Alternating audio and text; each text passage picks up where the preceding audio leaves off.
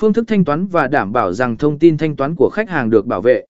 Năm xác nhận đơn hàng và giao hàng, sau khi khách hàng đã đặt hàng, gửi xác nhận đơn hàng và cung cấp thông tin về thời gian giao hàng dự kiến. Đảm bảo rằng sản phẩm hoặc dịch vụ được giao đúng thời hạn và trong tình trạng tốt nhất. 6. Theo dõi và đánh giá, theo dõi quy trình mua hàng của khách hàng và thu thập phản hồi từ họ sau khi giao dịch đã hoàn tất.